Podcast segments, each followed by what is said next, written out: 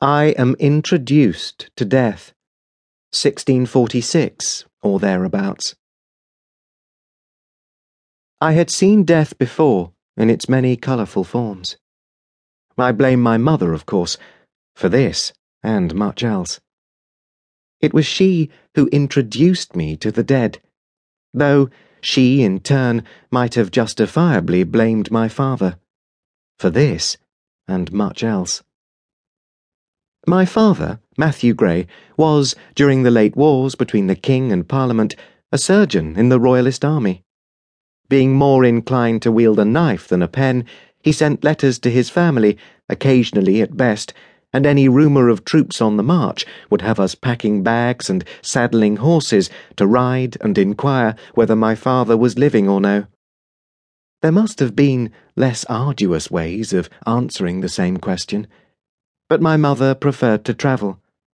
Perhaps it was the thought of finding my father dead on some bloody field that kept her so cheerful through that long civil war.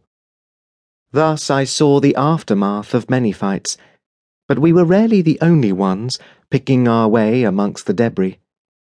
The dead, or at least those who meet a violent end in conflicts, have many friends. Those friends who arrive first relieve the dead of their burdensome purses and rings. A little afterwards, others come for their slightly less portable, but still very desirable, swords, pistols, muskets, helmets, and breastplates. Later still come those who would like a pair of boots or a good buff coat as a memento. Often the dead were reluctant to give up these last few trifles willingly though they had surrendered their gold. Removing a pair of breeches from a five day old corpse is not as easy as you might think.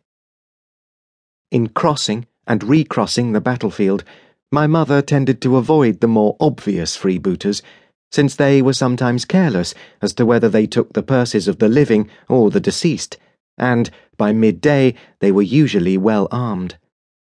She proceeded discreetly and without drawing much attention to herself.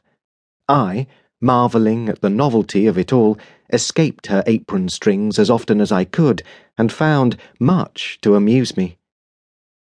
Perhaps it was because my father was a surgeon, and I was used to the sight of blood and the many gleaming instruments that can be employed to produce it, that I accepted whatever I found on the battlefield with no more horror than if I had been visiting the butcher's shop at home.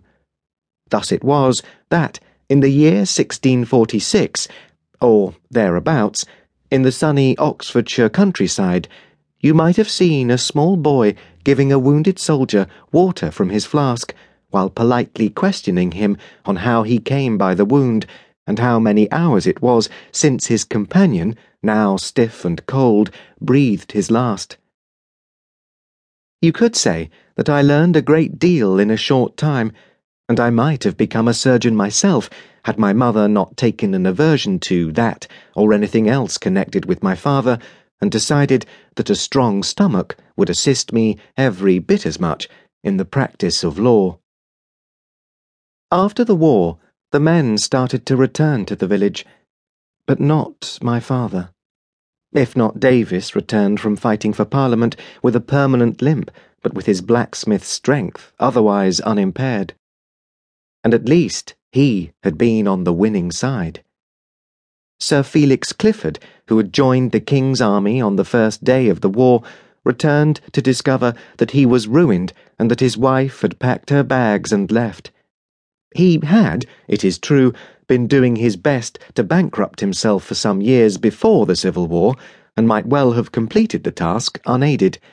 But the voluntary loans that he had been obliged to pay to the King and the fines that he had later had to pay Parliament for malignancy, that is to say, for not minding being owed money by the King, had speeded the process more than a little. The Cliffords' days as lords of the manor were numbered.